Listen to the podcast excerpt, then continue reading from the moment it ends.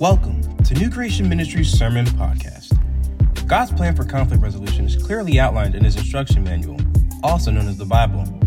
This weekend, Pastor Marc reminds us that right and wrong are established by God's Word.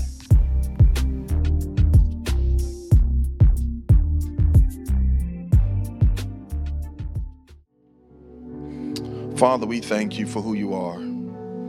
We thank you for being here with us today. Lord, no one is here today by accident. You drew them in because you love them, love them enough that you want to speak to them. And so, Father, we value that. We thank you for it. So we ask in the name of Jesus that you would speak to us. Speak to us as a body, speak to us as individuals. Lord, let no one leave this place with the exact same mindset that they may have walked in with if it wasn't lined up with you. Give us eyes to see you, give us ears to hear you, and give us the grace to respond to you. In Jesus' name. And the church says, Amen. Amen. How's everybody doing? It's good. Good to see you all. Um, you know, we are um, in the, at the last week of the fast and the home stretch. And like I said, it's not too late to join in. You can, if you didn't, haven't been a part of 40 days, you can still jump in right now and get the same reward as everybody else. So jump on in and just finish strong these last seven days. Uh, well, we, it ends next Saturday. But one of the things we said, you know, the Lord is is building a new church here, and a big part of that is, you know, we're going to start our small groups up again. And we did that last year. Our small group, we call them prayer houses. And like we mentioned, we're looking for leaders um, for who be willing to host a small group. Um, we're trying to get them in all the different areas. We have people from Delaware, we have people from Shelbyville, we have people from all over the place. So if you're willing to host, um, we will train you on what you need to do. For this first one's gonna be real easy. If you are able to hit play, um, you're halfway there because it's gonna be a video series and then we'll have workbooks to talk about it. But if you're willing to host, Again, we'll walk you through it. And if you've hosted one before, and you're willing to host again, can you please sign up on the sign up sheet outside? And um, again, it's not even about how many people are in our groups, just being faithful. I mean, I used to, I used to do a Bible study with one person, that was me. And, and, then it, and then it grew. So, so just if you're willing to do that, please sign up out there. And this year, we're going to be doing the bait of Satan as a body because we think it's so important. We're dealing with the spirit of offense. What would happen if we laid a foundation of being a forgiving church? And we really want to achieve this goal of being a, have, laying that foundation of being a forgiving church. And so, along those lines, last week we talked about healing and forgiveness, forgiveness and healing. And um, this week we're going to talk about walking out the discipline of forgiveness, walking out the discipline of forgiveness. And this is going to be multiple parts because I found as I was going through it, it's way too much to try to throw it into one message. Last week, our focus was on healing, forgiveness this way. It really is between you and God, posturing yourself to forgive. Remember when Jesus said, Father, forgive them, they know not what they're doing. Well, everybody wasn't forgiven at that moment. Through Jesus Christ, God is willing to forgive. But in order for you to receive the forgiveness, what did you have to do? You had to repent and believe. So, but God is already positioned to forgive because of Jesus Christ. You now have to lay hold of that blessing by repenting and going to Jesus Christ. So, the same thing in our lives. We can forgive people without ever talking to them. I'm positioning myself, I'm posturing myself to forgive. But now, you don't give that blessing of I forgive you to that person until that person repents because you'd be wasting words. If they're not committed to stop doing what they're doing, for you to say, Well, I forgive you, will be a waste of words. But you are already positioned to forgive, meaning you're no longer letting unforgiveness eat you up. That you're in right relationship with God, and that way, when they do finally humble themselves and say, I repent, then you can give that blessing. So that so last week we talked about what I call I call it positional forgiveness, making sure that your heart's good, making sure your heart's ready to receive. Now we're going to talk about walking it out um, how we do it and uh, how we're supposed to do it on a regular basis as children of God. Matthew 18, verse 15 through 20. If your brother sins, go and show him his fault in private. If he listens to you, you have won your brother. But if he does not listen to you, take one or two more with you, so that by the mouth of two or three witnesses every fact may be confirmed. If he refuses to listen to them, tell it to the church. And if he refuses to listen even to the church, let him be to you as a Gentile and a tax collector. Truly I say to you, Whatever you bind on earth shall have been bound in heaven, and whatever you loose on earth shall have been loosed in heaven. Again, I say to you that if two of you agree on earth about anything that they may ask, it shall be done for them by my Father who is in heaven. For where two or three have gathered together in my name, I am there in their midst. Question This is a familiar scripture to some of us. How many of you have seen this scripture done? and actually seen it walked out. How often do you see people even talk about this scripture, right? Here's the ironic thing I hear people preach on verse 18 all the time. Whatever you bind on earth, be bound in heaven. But they don't, they're not talking about forgiveness. You know, I'm from a Pentecostal background. I bind it, bind it, loose it. They never mentioned forgiveness. I don't know what they were binding and loosing now. But when we really look at the scripture in context here, right? How often do we see this? This is Jesus' plan for conflict resolution. And I would say, how many people in the church execute Jesus' plan for conflict resolution? Exactly. That's what the Spirit of the Lord said. Because remember, if we are really followers of Christ, shouldn't we be following Jesus' plan for everything? This is what we refer to as church discipline. And one of the main reasons a lot of the church world is a mess today is because people do not do the church discipline that Jesus prescribes, right? And why don't people do the discipline that he prescribes? Because we love to be liked. and we fear being disliked. Right? It's like the worst thing that can happen is you get are disliked. That's why they got rid of the button on social media. Remember, there used to be a dislike button on Facebook and gone. They probably got tired of me clicking it. I'm just that anti, because you, hey, you already get enough people celebrating you. Sometimes you're trying to keep you humble. And you take that picture of yourself, I just go, ill. dislike. And then I found myself like defriended. But because but but think about it. We love to be liked and we hate to be disliked, so we don't want to confront anyone with anything if the end result is they're going to dislike us. So let's look at this scripture though. With this in verse 15, he says, "If your brother sins, go and show him his fault on Facebook." right? Go talk to all your friends about it first and say, you know, I want y'all to pray, but you know I'm talking about. You really ain't trying to get them to pray. You just want to talk about it. Privately, go. And it says, and if you listen, you have won your brother. So the first thing we got to do is make sure, make sure if you got an issue with someone, that you are judging this person or this situation biblically. This scripture says, if your brother sins. So this is talking about another follower of Christ. These are the rules that apply to how you deal with another follower of Christ, another brother or sister in the faith. This is not how you deal with a non believer. Remember, I told you last week, many of us waste too much time being upset with non believers. A non Christian is going to act non Christian. Not too deep? But how many times people are upset with somebody for not doing the Christian thing?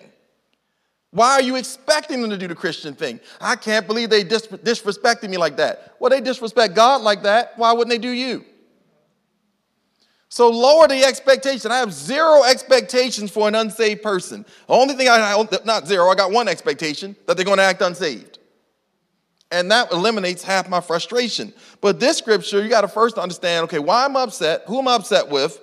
Am I dealing with a Christian? Now, if you're dealing with someone who says they're a Christian, then the Bible applies to them. See, now, don't get me wrong. I'm sure there are people around you who say they're Christian, and you see plenty of evidence that they're not. But I don't even go by that. If you tell me you're a Christian, I'm gonna treat you like one. And I'm gonna hold the book up to you. And sometimes that helps even bring you to, that might even show you that you're not a Christian. Hey, as, as, as a brother in Christ, I worked with somebody before and I knew they weren't saved, but they said they were. So when I see someone, hey, as a brother in Christ, how's that work? How, as, a, hey, as a fellow brother in Christ, the Bible says this. How does that work? Do you know, I, I, I didn't realize I wasn't a Christian until I ran into a real one. But I thought I was until somebody held me accountable to God's standard, which revealed I wasn't and helped me to get saved. Remember, I said if you're deceived and you know you're deceived, you're not really deceived? I'll say it again. If you're deceived and you know that you're deceived, you're not really deceived. A deceived person thinks the way that I do life is absolutely right. And they'll think the way that I do life, God is okay with. The only way to not be deceived is you must have a reliable source of truth. Let me help you. Are your feelings a reliable source of truth? Your mind? Your heart? Other people? The news? so, the only reliable source of truth is the Word of God. So, of course, you can easily deceive yourself if you're only comparing right and wrong based on how you feel. So, if someone claims to be a Christian, then we apply the book to them, just like you apply the book to you. Look at 1 Corinthians 5 9 through 13. I wrote you in my letter not to associate with immoral people. I did not at all mean with the immoral people of this world, or with the covetous and swindlers, or with idolaters for then you would have to go out of the world. But actually, I wrote to you not to associate with any so called brother if he is an immoral person, or covetous, or an idolater, or a reveler, or a drunkard, or a swindler, not even to eat with such a one. For what have I to do with judging outsiders? Do you not judge those who are within the church? But those who are outside, God judges. Remove the wicked man from among yourselves. So look at what Paul is saying. Paul is writing the church, right? Now, these scriptures aren't really popular. You probably won't hear them preached anywhere else today. And um, if it's your last time here, at least at least I heard it once. but, but look at what Paul is saying. He said, Look, when I told you not to hang out with immoral people, I wasn't talking about the world. Remember, we have to reach the world. He says, but I'm talking about anyone who calls themselves a brother or sister in Christ. If they are still living a sinful life, they're still living an immoral life, he says, don't even eat with that person. Now, how often do you see the church walk that out? Ah, don't worry, God's working. God's working on them. Now, this is what the Bible says. Again, people get upset with me like I wrote it. I didn't write it. I'm just reading it and I believe it. But think about this. He says, For what do I have to do with judging outsiders? See, we say, You're not supposed to judge. The Bible don't say that. It says, Judge not lest you be judged, with the same measure that you judge, let it be measured back to you. We all have the same measuring stick. Please, please judge me by the word of God. That means you care about me. Rest assured, I'm going to do the same for you. Right? He says, But we judge those in the house, not outside. Don't waste your time. But inside, we must make judgments inside the house of God. So, first thing is, who am I dealing with? Am I dealing with a believer or a non believer? You probably can wipe out most of your issues if you spend most of your time being upset with non believers. Now, the next thing is, once I've figured out who I'm dealing with, is what I'm dealing with sin or difference. All right, come on, get your steak knives out today. We're going to do a little eating. Am I dealing with sin or difference? Is what I'm dealing with a biblical wrong? or just a difference in conviction? Is it a different in what I call normal? Because see, I got my own normals, and then I see some things that I think are abnormal, right? It's, it's a, I got this checklist of things that I just think are right and things that are wrong. I got, I'm, a, I'm a person of principle, right? If you're around me long enough, you know my principles. Pastor Marc, don't wear pink. Look, they did something for the school the other week. The other week, our school did something. They were like, hey, guys, they want the whole team to wear pink socks. There was one pair left. it's like, that's just my principle. All right, that, I got certain principles. I let when I go to restaurants, I let them do what they do. Right? I don't want a burger from Red Lobster. right? There's just certain things. I know people like it. I don't want a steak from IHOP. It's like I just I just got certain principles. So when I see people violate those principles, I'm like, mm, that's wrong. right? But it's not wrong, it's different. But to me, for me, it would violate my principles. Are we getting this? And so sometimes there are things that I would do for people they may not necessarily do for me. That doesn't mean they wronged me, right? So I could give Chris a ride. Chris asked me for a ride, I give him a ride. No problem. Next week, my car breaks down. I'm like, Chris, can you give me a ride? He's like, no. And I'm like, hmm, they only give me no reason. Uh, your car not working? No, car's running fine. Busy? Nope, ain't got anything going on all week. Now, he gives me that no. I go back to Shannon. I can't believe Chris. How dare he? After I gave that dude a ride last week, he didn't give me no gas money or nothing. And now I'm offended with Chris because to me, he did something that was wrong. No, he did something that was different than what I would have done. Understand this, y'all. If you ever ask anyone a question, no has to be an option. If no is not an option, you weren't really asking them, you were commanding them. It's a hard teaching. So understand. so understand this, y'all. A lot of times, how often are you upset with somebody because they didn't do what you would have done? But you can't find a scripture that says, Chris should have gave me a ride, thus says the Lord. but I'll treat him like he sinned. Are we getting this? Different is not wrong. It's just different. Y'all, you will not, that will knock out 90% of your arguments. Most of most marital stuff is over difference, not right and wrong not biblical right and wrong. People see life differently. Now, understand, we live in a culture and a time now, if you see life differently than the majority, you get labeled. Something's wrong with you, right? You be called insensitive, you get called everything, right? You can say something. Uh, remember COVID? Y'all remember COVID? Do you remember what was happening during COVID? You had two groups of people who were at odds with each other the maskers and the non maskers.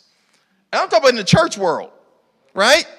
And so many people were upset. People were leaving churches and breaking fellowships because each person had their own thought on the mask. Oh, that ain't right. They're squelching our freedom. You know, people got upset with me. Pastor, they're squelching our freedom. I said, look, man, the Bible says if the government says do it, you do it, unless it's causing you to sin. Nobody was sinning because they were wearing a mask. They're trying to crush your freedom. Let me, let me show you the Bible. Jesus lived in a time when the government was crushing their freedoms. But he said, just give Caesar what's Caesar and give God's what's God's. And keep on praising, keep on worshiping, right? You know, yeah, some people, they just had to prove a point. I'm going to show that this mask thing is foolishness. And then when COVID put it on their butt, they said, you ain't hear him as much. now, but people were separating over that. Hey, during that same season, it was the perfect storm. People were separating over political beliefs, right? It was the perfect storm. Most people didn't even watch politics until COVID kept them home. And because you watch the news, politics got in there, right? So people were like, if they found out who you voted for, they were cutting you off. Am I making this up? There are places and churches still divided because of somebody's political affiliation and who they voted for and why. That's why I'm never going to tell y'all. I'm an independent registered, and I'm never going to tell y'all if I voted at all, let alone who I voted for. How could you not vote? Man, it's my business. But how many people divided over those things, right? And did those political figures give you a call? Hey, thank you for sacrificing all those friendships and all those connections just to say you got my back. Y'all get that call?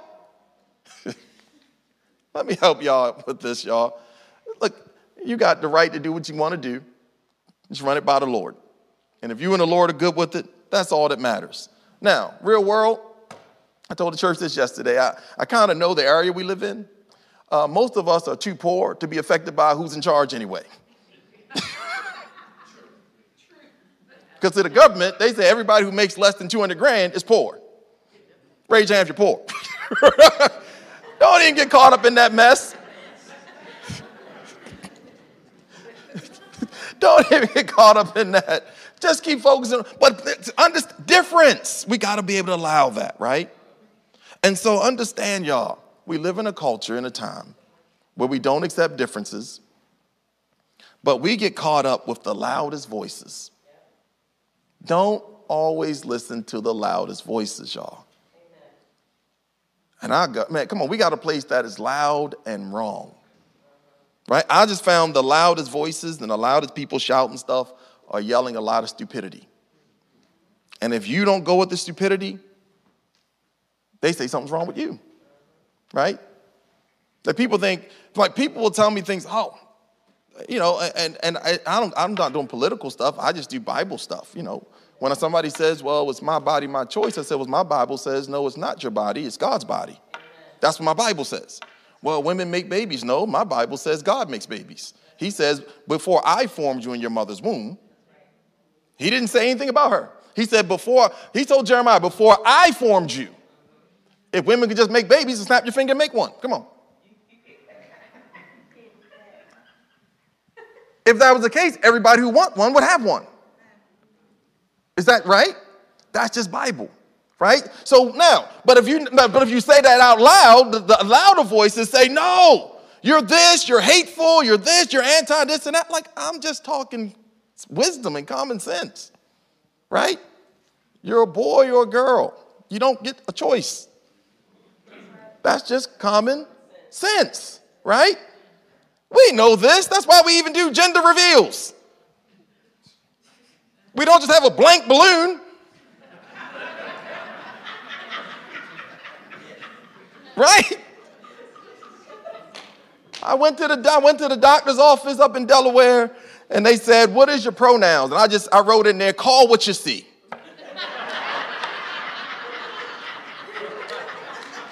I'm just sorry, y'all. I'm just living a life of coming out of the stupid. But here's the thing we engage in this kind of stuff where we just go with the loudest voices and we, and we just too lazy to find the truth sometimes and we keep going the loudest voices. I had this example when I was in, when I was in high school, y'all, and I wasn't saved, so don't judge me for that. But when I was in high school, I, I wasn't very studious, but I always found out the best way to cheat. And so we had this guy in my class, his name was Todd, and I'm in chemistry and nobody, nobody in the class seemed to know chemistry. We thought Todd knew chemistry. So we're like, Todd, you gonna give us the answers to the test? He's like, I got you. Yes. So and the test is going on, and everybody's looking over at Todd. Todd's like, number one is A. number two is B. Like we had even a hand system. Like all the way down, we do the test, and the whole class fails the test. And I approach Todd. Todd, come on, man. What happened? He said, I told you to give the I gave you the answers. I didn't tell you they were right. and do you know what was even worse? Even after that, we still kept going to Todd for more answers. You know why? Because to get the right answers would have caused us to stop being lazy. And that's our culture. The culture keeps yelling loud and wrong answers over and over again. And even in the church culture, sometimes we just go with the culture rather than stop being lazy and go check for facts. Go check for truth. Go see if that lines up with God's word. Are we getting this? So I'm going to back off of that a little bit. The whole point is this don't be afraid to be different because different doesn't mean wrong. But also, neither does someone else's difference means wrong. There is such thing as absolute truth. Amen. And truth and facts don't care about your feelings. Are we getting this? Yes. So now, the word, the word of God, though, is reliable. It gives me these guides for the forgiveness discipline. Is this the next question I ask myself? Okay, now I've established it's a believer or not. I see that it's a biblical sin something I can call sin. The next question is Is this a sin against God? Meaning a broken commandment.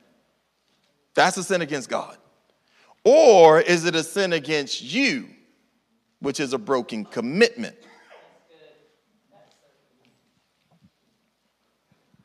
An intentional sin against you is a broken commitment. Notice I said intentional sin against you is a broken commitment. So, in my relationship with Shannon, all I can expect from her biblically is she's the type of wife the Bible describes. You know what the Bible doesn't say? Doesn't say she'll have a meal and my slippers waiting for me when I get home. she said, That's right.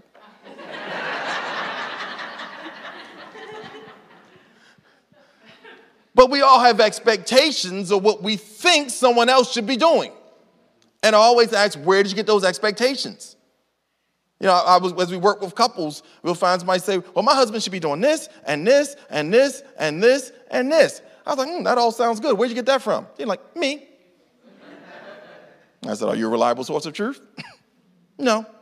Could you be wrong with your expectations? Possibly.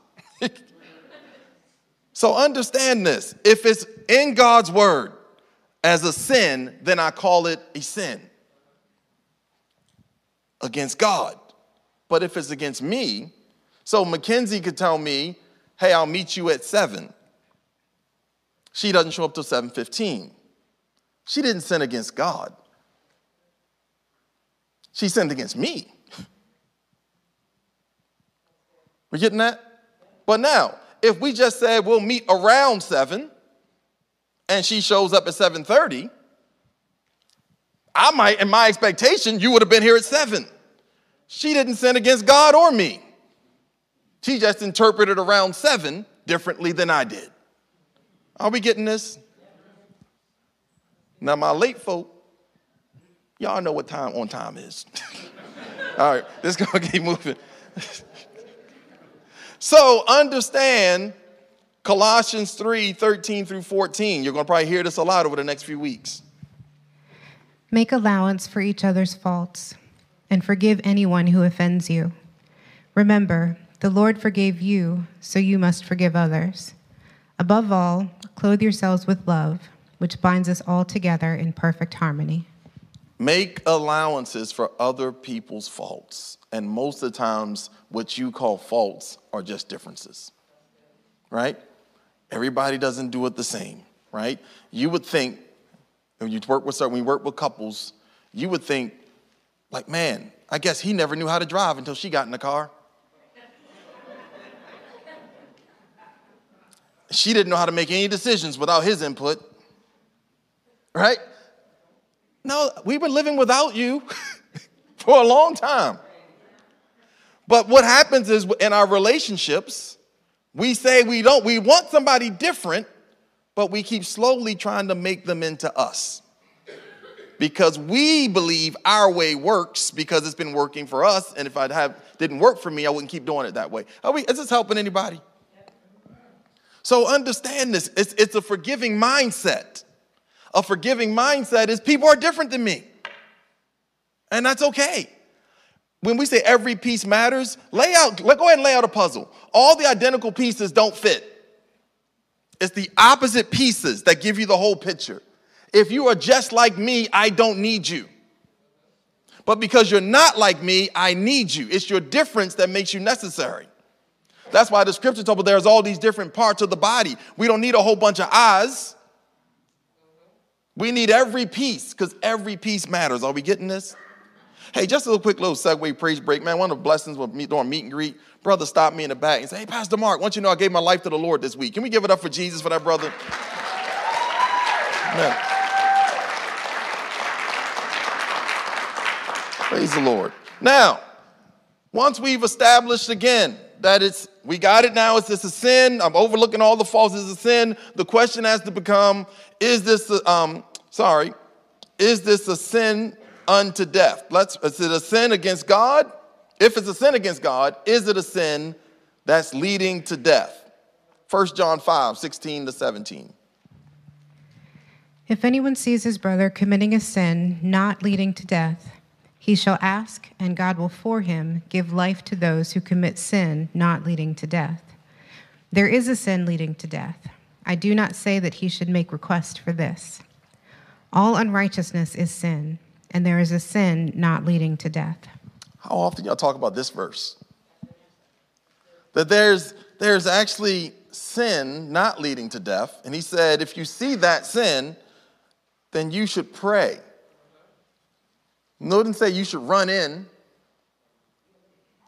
You should ask God, and God will give that person the revelation they need. See, the sin that doesn't lead to death is the sin of ignorance or the sin of immaturity. Everybody doesn't know what you know. I've been walking with the Lord for 25 years, and there are people who want the Lord for 35 years can show me something new. I'm not allowed to act like a one year old anymore, right? But I'm not, God's not expecting me to act like a 26 year old either. There's sometimes there's sins that people don't know, especially, man, there's certain things that people just aren't aware. When I first got saved, I was a cursing Christian. I've been cursing since I was five years old. I would correct improper cursing. I was a professional. Look, Shannon got when Shannon got with me, she really didn't curse, so she would try to curse, try to make it cute. Like, oh, baby, stop, yeah, stop. Stick with the grammar. I got this. And, and so, but now, if you, when I first got saved, and you heard me talk, you'd be like, he ain't a Christian.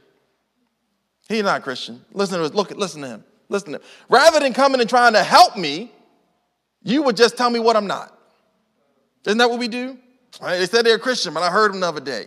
Well, you ain't know what they were doing before.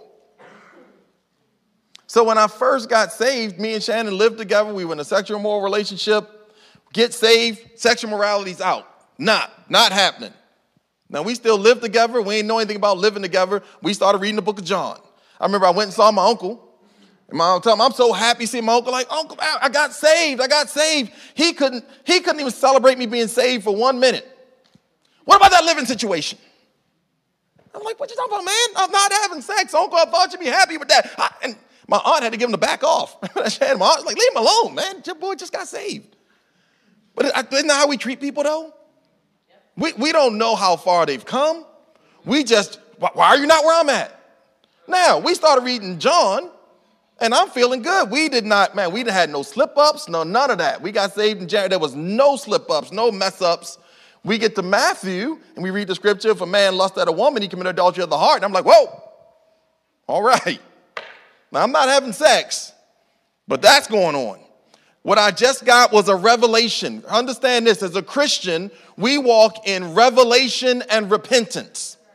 Meaning, when I get a revelation that I'm sinning against God, I then repent. Thank God for Jesus, and I don't go back again. We don't live in revelation and repetition. Once I know it's wrong, it's done. But there's plenty of people didn't know, so I didn't know. And once I found out, I was like, whoa, Shannon, let's get a marriage license. She was like, all right, when you want to get married? like Friday. and that sin was gone. So understand this there are sins that don't lead to death. Some people are doing things in ignorance. if we're really making disciples, we should want to come alongside them. Amen. If you see them trying to walk with Jesus, come alongside them and say, hey, let me help you. Let me guide you. Let me walk with you. Let me show you the word of God. Are we getting this? Yep. And it says, and if you see somebody, man, sometimes you can't just force all the revelation you have on a child, right? Come on. You see an infant, when a, when a kid is like real small, they do some stuff that's not allowed when they get older. You don't try to force all your revelation on them. At age 40, am I going to push all 40 years of revelation on a one year old? So, no, I pray, okay, Lord, protect them, watch over them.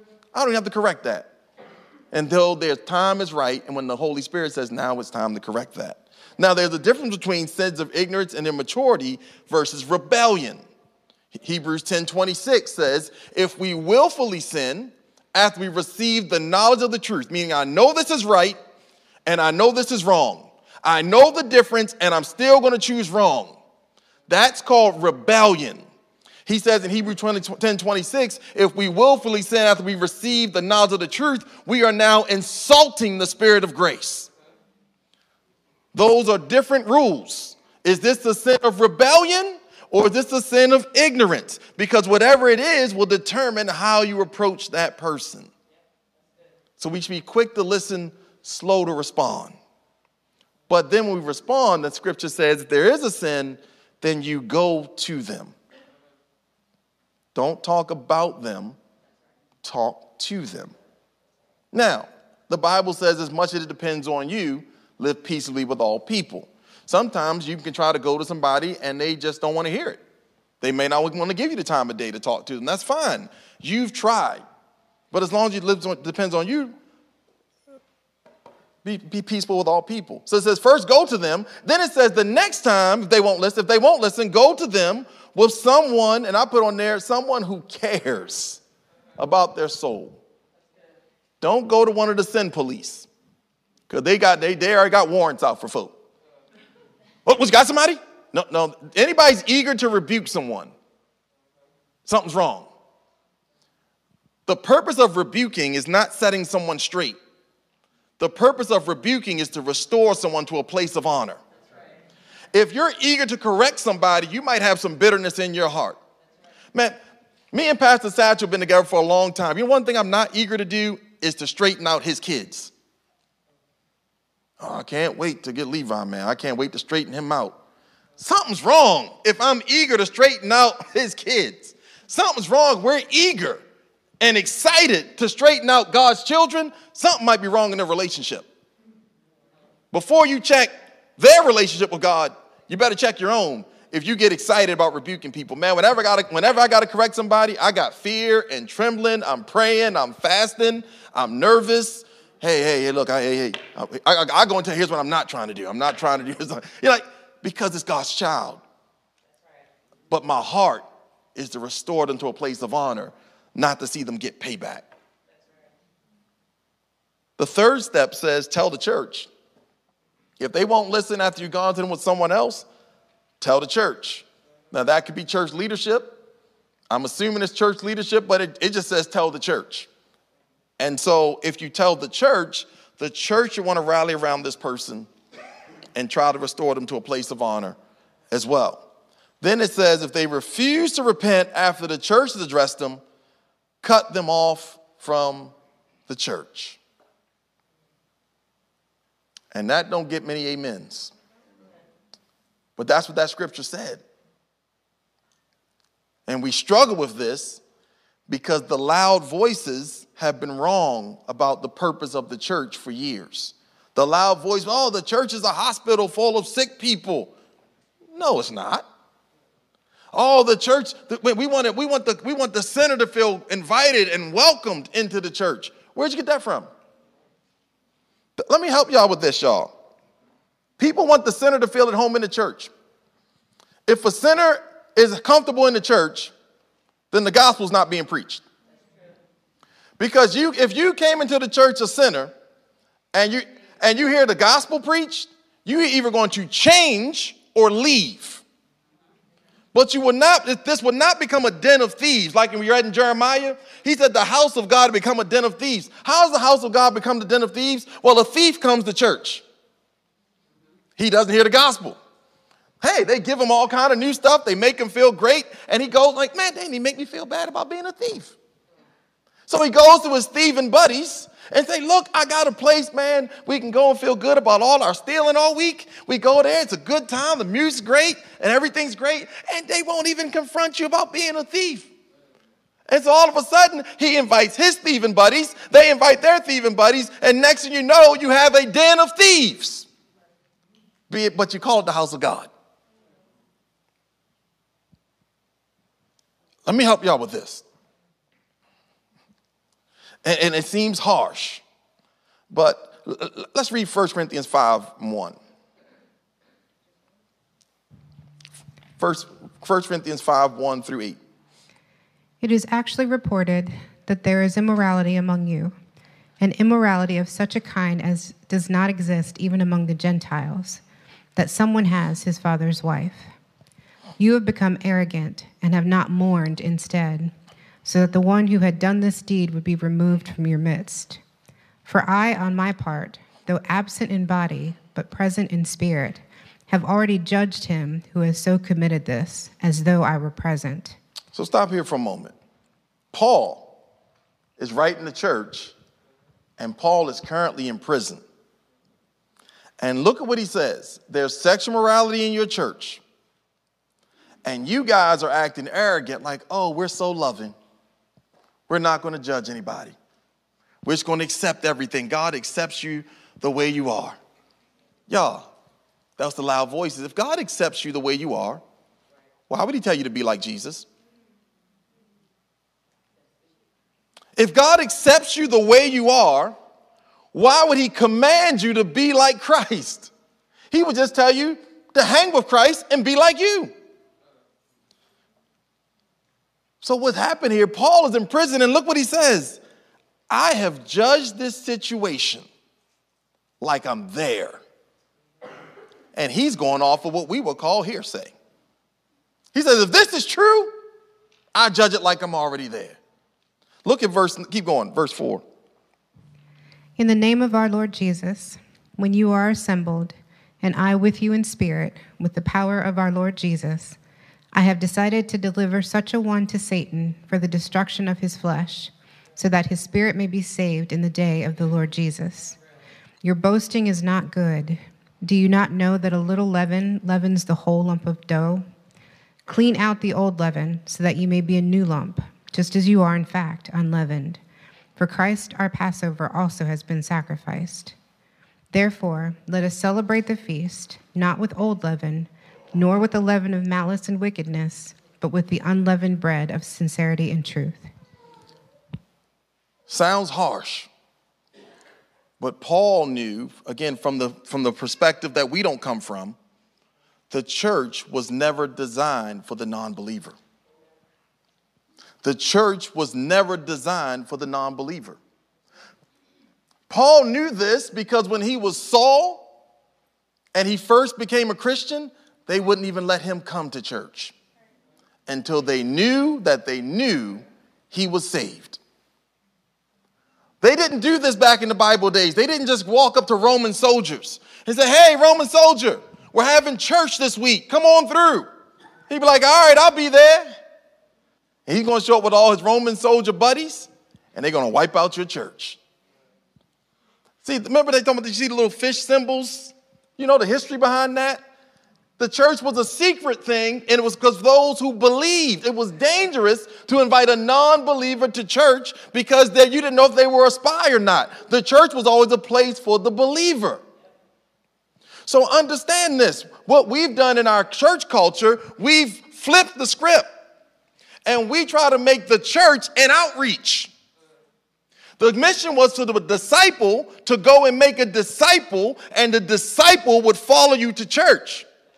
So therefore, if I see Shelly bring somebody in, I figured she's already checked them out or she's discipling them. She's not waiting for Pastor Marc to give the altar call for this person to get saved. Wow. But so what's happened though in our world is this. we start inviting people to church. You invite Joey to church. You don't know if Joey's saved. You invite him to church. He comes in, he has a great time. Man, it was amazing. Nobody asked him was he saved. He sticks around for a few years. We start giving him responsibilities.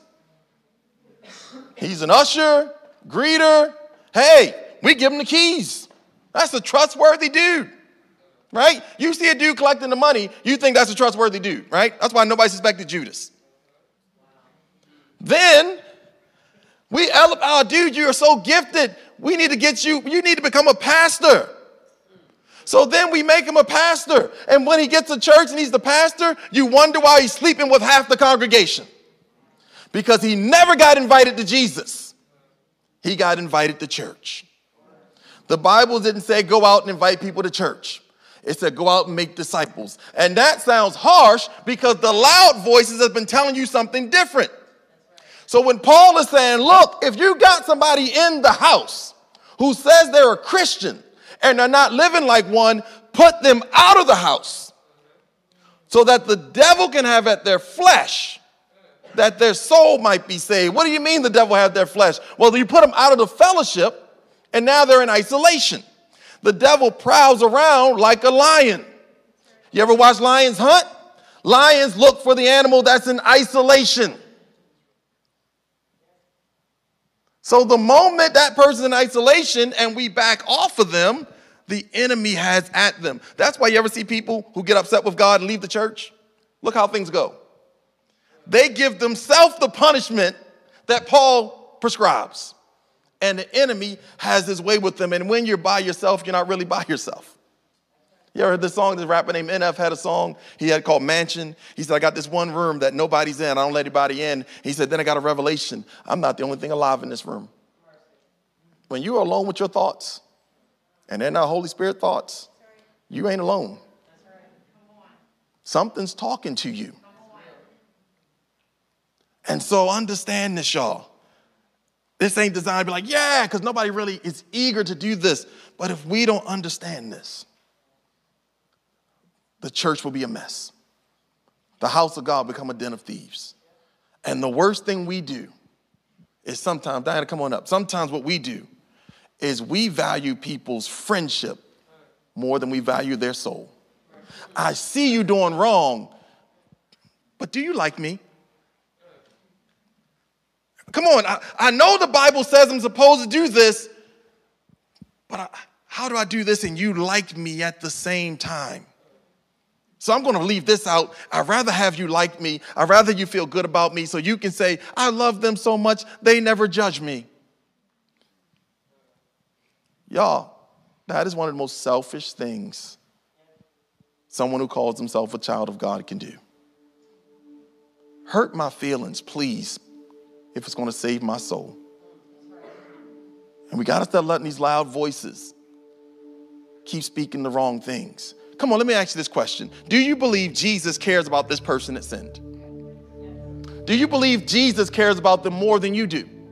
Do you believe Jesus wants them saved more than you do? Then why won't you follow Jesus' prescription? Why don't you trust him with that wayward child? Why don't you trust him with that wayward friendship? Why do you continue to bless people who God is trying to knock down? I'm gonna keep you propped up so you never really know where you stand. Do you know that you could be standing in the way of God trying to knock a person down so that he can save them? Remember Lot? He told Lot, I need you to get out of Sodom and Gomorrah because I can't destroy this place as long as you're there. And so sometimes you're in the way of that friend getting knocked down. Sometimes you're in the way of that family member coming to a revelation that they need Jesus. Because instead of the prescription, you're following your emotion, and the heart is deceptively wicked. Who can know it? I, the Lord, I test the heart, I examine the mind, I give each person according to the fruit of their doing. He says, if you really trust me, obey my word with every relationship in your life. And he's not trying to kill him, he's trying to save him. But you got to get over you watching them go through it. It's hard to watch people go through it. Hey, when my, when my dad wasn't saved, I was praying some radical stuff. I was saying, God, rock his world. You know what? He fell off a ladder. Lived. Still stayed hard headed. Prayed again. Tires fell off his car while he was driving. God was rocking his world. All of a sudden, he's in the hospital. He calls me up, come see me. And I've been praying, God, rock his world. Save him by any means necessary. My first my dad said, Don't try to save my soul. I want to hear that Jesus stuff. Started praying the hard stuff, backed off, let God have his way. And all of a sudden, he just started confessing every sin on that bed he ever had. I said, Dad, what are you doing? Said, I'm trying to give my life to Jesus. Y'all, your absence sometimes speaks louder than your presence. Your presence can give somebody a false security. I had all my friends. They used to call me contact because they all smoke weed and I wouldn't smoke weed. So I would just sit there. They used to call me contact. I'm trying to give them Jesus. Then after a while, somebody said, Are you trying to give them Jesus or are you just hanging? I said, I'm pretty much just hanging. So I, I pulled out. And my absence began to speak. Where's Hannah? He's doing the Jesus thing. Next week, where's Hannah? He's doing the Jesus thing. After a year, they realized he's still doing the Jesus thing. And guess what? One by one, he began to go all those friends out of that circle, and they come find me, wanting to give their life to Jesus. I had to trust Jesus, and I love my boys. I had to trust Jesus with my boys. Are we getting this? So just close your eyes for a moment. As we take this journey, we got to have a commitment to do everything God's way. And some of us have some relationships that we see this scripture, it terrifies us. Will you trust God with that relationship today? Will you surrender that relationship and your grip on it to God? Because your way's not working, His way works. You've been doing it your way and they still haven't gotten any closer. He's not going to just get them closer, He's going to save them. Can you just lift your hands to the Lord if you're willing to surrender those relationships to the God? And maybe you got to surrender yourself to God first. I got to lay down my mindset. I got to lay down my grip. I got to re- lay down my dreams and the way I want things to go down. God, I got to trust you. Here I am, God. This is scary. I believe. Help my unbelief. I give it to you, God. I give them to you, God. You know how bad I want them saved. Hear the Lord tell you He wants them saved even more. Let Him humble them so He can lift them up. And let Him humble you so He can lift you up. Father, in the name of Jesus, it's hard, God, because we love people, but we trust you. So we released our mindset, we release our expectations, we release our offenses. We release it all to you right now. And God, we say we're your disciples. Give us the grace to obey your prescriptions, even for the most challenging areas in our lives. And I pray in the name of Jesus that this prayer will bear hope and encouragement in people's lives, even this week, so they can give you more of themselves through that encouragement. May your joy be our strength. And we trust you, and we trust you, and we trust you. And give us more grace to trust you more. In Jesus' name, amen. God bless you. Love you. Go out there and live it out. And uh, start by picking up your kids. Love y'all. Have a great week. Thank you for tuning into our sermon for this week. We hope you are blessed and encouraged by it. Please feel free to subscribe and share our podcast with family and friends. To learn more about New Creation Ministries, please check out our website at www.ncm.life.